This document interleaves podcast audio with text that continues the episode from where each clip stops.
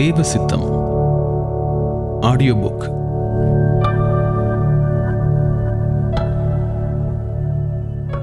இரண்டு. தேவ சித்தத்தை தரிசனங்கள் சொப்பனங்கள் தீர்க்க தரிசனங்கள் மூலம் அறிந்து கொள்ளலாம். ஒன்று சாமுவேல் இருபத்தி எட்டாவது அதிகாரம் பதினைந்தாவது வசனத்தில் அவர் தீர்க்க தரிசிகளினாலாவது சொப்பனங்களினாலாவது எனக்கு மறு உத்தரவு அருளுகிறதில்லை என்று சவுல் கூறுவதால் தீர்க்க தரிசனங்கள் சொப்பனங்கள் மூலம் தேவ சித்தம் வெளிப்படுத்தப்படுகிறது என்று நாம் அறிகிறோம். சொப்பனங்களும் தரிசனங்களும் இரண்டு வகைப்படும். ஒன்று வருங்காலங்களை குறித்துள்ள வெளிப்படுத்தல்கள். உதாரணம் யோசேப்பு தானியேல் நேபுகாத் நேச்சார் அப்போஸ்தலர் யோவான் இவர்களுடைய சொப்பனங்களும் தரிசனங்களும். இரண்டு தனிப்பட்ட ஜீவியத்தில் தேவ சித்தத்தை வெளிப்படுத்தும் சொப்பனங்கள் தரிசனங்கள். நாம் இங்கு தனிப்பட்ட ஜீவியத்தில் தேவ சித்தத்தை வெளிப்படுத்தும் சொப்பனங்கள் தரிசனங்கள் இவைகளை குறித்து மட்டும் கவனிப்போம். இதை ஆராயும் முன் எல்லா சொப்பனங்களையும் நம்பி கலங்கக்கூடாது என்பது நம் மனதில் இருக்க வேண்டும். ஏனெனில் சில சமயங்களில் தொல்லையின் திரட்சியினால் சொப்பனம் பிறக்கும். அவ்வித சொப்பனங்கள் மாயையாகவும் இருக்கும். பிரசங்கி ஐந்தாம் அதிகாரம் மூன்றாவது வசனமும் ஏழாவது வசனமும். உண்மையான சொப்பனங்கள் மனதில் தொல்லை இல்லாமல் இருக்கும்போது தேவனால் கொடுக்கப்படுபவையாகும். அவைகள் எப்போதும் சத்தியமாகவும் தேவ சித்தமாகவும் இருக்கின்றன. ஆகவே அவ்வித சொப்பனங்கள் தரிசனங்களை குறித்து ஆராய்வோம். கர்த்தராகிய இயேசு நீதிமான் என்று பிலாத்துவின் மனைவிக்கு சொப்பனம் மூலமாக வெளிப்படுத்தப்பட்டது.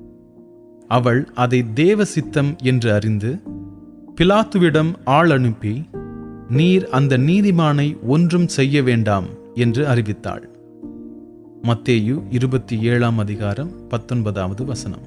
ஆனால் பிலாத்து அந்த தேவ சித்தத்திற்கு இணங்காமல் யூதரை பிரியப்படுத்த மனதுள்ளவனாய் கர்த்தராகிய இயேசுவை சிலுவையில் அறைய ஒப்பு கொடுத்தான் ஆகவே அவன் தான் பதவி வகித்த பத்தாம் வருஷத்தில் நாடு கடத்தப்பட்டு பரிதாப முடிவு அடைந்ததை தி வென் ஏ ஆர் பக்லண்ட் தன்னுடைய யுனிவர்சல் பைபிள் டிக்ஷனரியில் கூறுகிறார். பித்தினியாவிற்கு போவது தேவ சித்தம் அல்லாதபடியினால் ஆவியானவராலே அப்போஸ்தலர் பவுல் தடை பண்ணப்பட்டார். இத்தருணத்தில் அவருக்கு ஒரு தரிசனம் கிடைத்தது.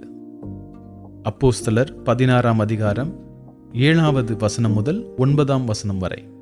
அத்தரிசனத்தின் மூலம் மக்கெதோனியாவிற்கு போவது தேவ சித்தம் என்று அவர் அறிந்து அதற்கு கீழ்ப்படிந்து அங்கு போய் கர்த்தருக்கு சாட்சியானார்.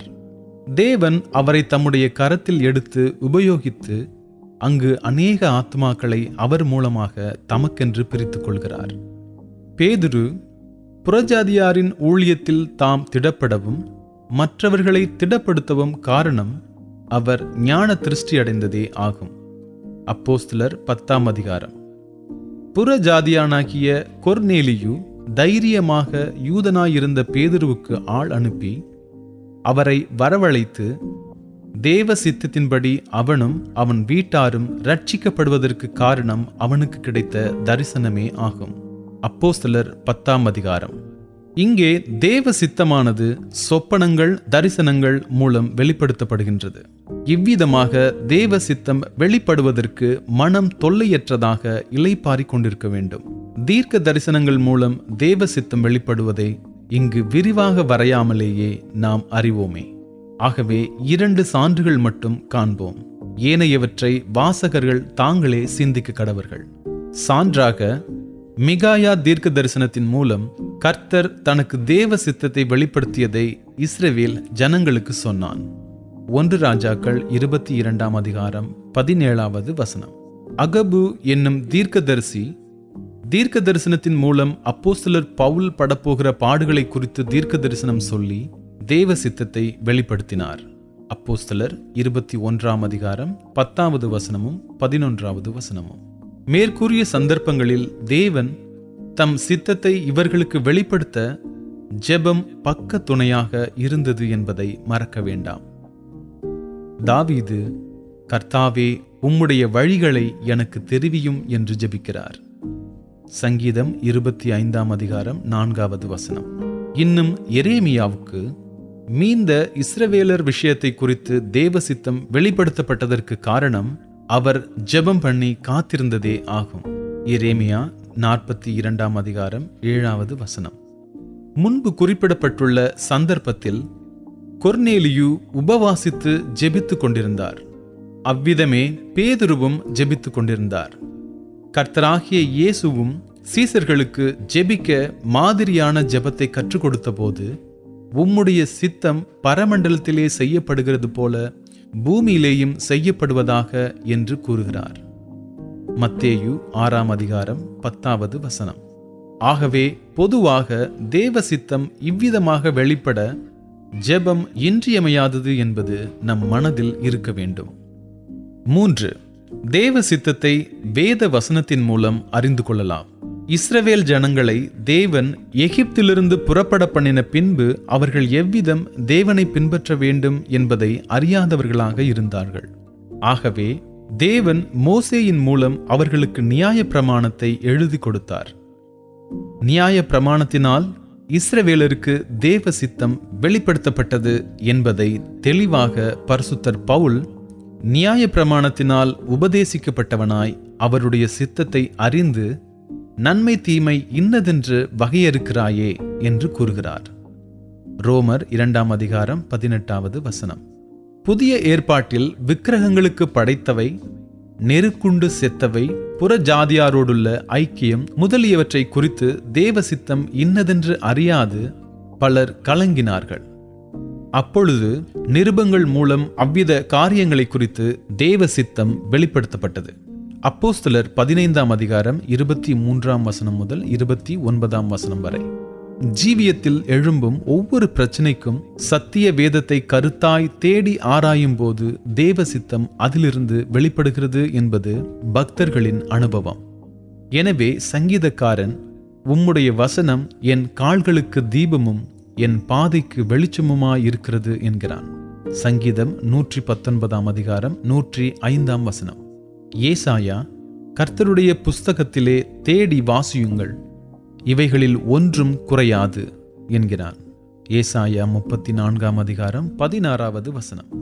தேசங்களை அரசாண்ட பல பக்தர்கள் தேவ சித்தம் அறியாது தியங்கின வேளையில் சத்திய வேதத்திலிருந்து தேவ சித்தத்தை அறிந்து அதன்படி செய்து ராஜ்யங்களில் சமாதானத்தை நிலைநாட்டினதை அவர்களின் வரலாறுகள் மூலம் அறிவோமே. நம்மில் ஒரு சிலருடைய அனுபவங்களிலும் தேவசித்தம் இன்னதென்று அறியாது. கலங்கின வேளையில் வசனத்தின் மூலம் தேவ சித்தத்தை அறிந்து திடனடைந்து தேவ சித்தம் செய்து ஆசீர்வாதங்களை பெற்ற சந்தர்ப்பங்கள் உண்டே. இவ்விதமாக தேவ சித்தம் சத்திய வேதத்தின் மூலமாக வெளிப்படுத்தப்படுகிறது. இதற்காக சத்திய வேதத்தை சாதாரணமான ஒரு புத்தகத்தைப் போல வாசியாமல் மனோவாஞ்சையாய் வசனத்தை ஏற்றுக்கொண்டு வேத வாக்கியங்களை ஆராய்ந்து பார்க்க வேண்டும். பெரோயா பட்டணத்தார் மனோவாஞ்சையாய் வசனத்தை ஏற்றுக்கொண்டு தினந்தோறும் வேத வாக்கியங்களை ஆராய்ந்து பார்த்ததினால் தெசலோனிக்கேயில் உள்ளவர்களை பார்க்கிலும் நற்குணசாலிகளாய் இருந்தார்கள் என்று நாம் வாசிக்கிறோம். அப்போஸ்தலர் பதினேழாம் அதிகாரம் பதினொன்றாவது வசனம். இங்கு தெசலோனிக்கேயில் உள்ளவர்களை பார்க்கிலும் அவர்கள் நற்குணசாலிகளாய் இருந்தார்கள் என்பதை கவனிக்க வேண்டும். தெசலோனிக்கேயில் இருந்த அநேகரும் கர்த்தருடைய வருகைக்காக நம்பிக்கையோடு காத்திருந்தவர்கள். ஆனால் பெரோயா பட்டணத்தார் மேற்கூறிய காரணத்தால் தெசலோனிக்கேயரை பார்க்கிலும் நற்குணசாலிகளாய் இருந்தனர் எனவே நாமும் நற்குணசாலிகளாய் இருப்பதால் திருப்தி அடையாது மிகுந்த நற்குணசாலிகளாய் இருக்க வாஞ்சிக்க வேண்டும். இவ்விதமாக ஒரு மனுஷன் முன்பு ஊழியத்தில் பிரயோஜனப்பட்டதை காட்டிலும் பின்பு அதிகமாக பிரயோஜனப்பட்டதை பின்வரையும் காரியத்திலிருந்து அறிகிறோம். அப்போ சிலருடைய நடபடிகள் பதினெட்டாம் அதிகாரம் இருபத்தி நான்காவது வசனம் முதல் இருபத்தி எட்டாவது வசனம் வரை உள்ள பகுதியில் அப்பல்லோ என்னும் ஒரு சுயாதீன எழுப்புதல் பிரசங்கியை காண்கிறோம். அவன் சாதுரியவானும் வேதாகமங்களில் வல்லவனும் கர்த்தருடைய மார்க்கத்திலே உபதேசிக்கப்பட்டவனும் ஆவியில் அனலுள்ளவனுமாயிருந்தான். அவன் ஒருவேளை தற்காலத்தில் ஜீவித்திருந்தால் வானொலி டிவி மூலம் ஜனங்களுக்கு பிரசங்கம் பண்ணக்கூடிய திறமை உள்ளவனாக இருந்திருப்பான். ஆனால் அவன் யோவான் கொடுத்த ஞானஸ்நானத்தை மட்டும் அறிந்திருந்தான். அப்போ சிலர் பத்தொன்பதாம் அதிகாரத்தின் மூலம் யோவானுடைய ஞானஸ்நானம் தள்ளுபடியாக்கப்பட்டதை நாம் அறிவோமே. அப்பல்லோ இவ்வளவு பெரிய பிரசங்கியாக இருந்த போதிலும் இதை அறியாதவனாக மற்ற காரியங்களை குறித்து தைரியமாய் பிரசங்கம் பண்ணினான்.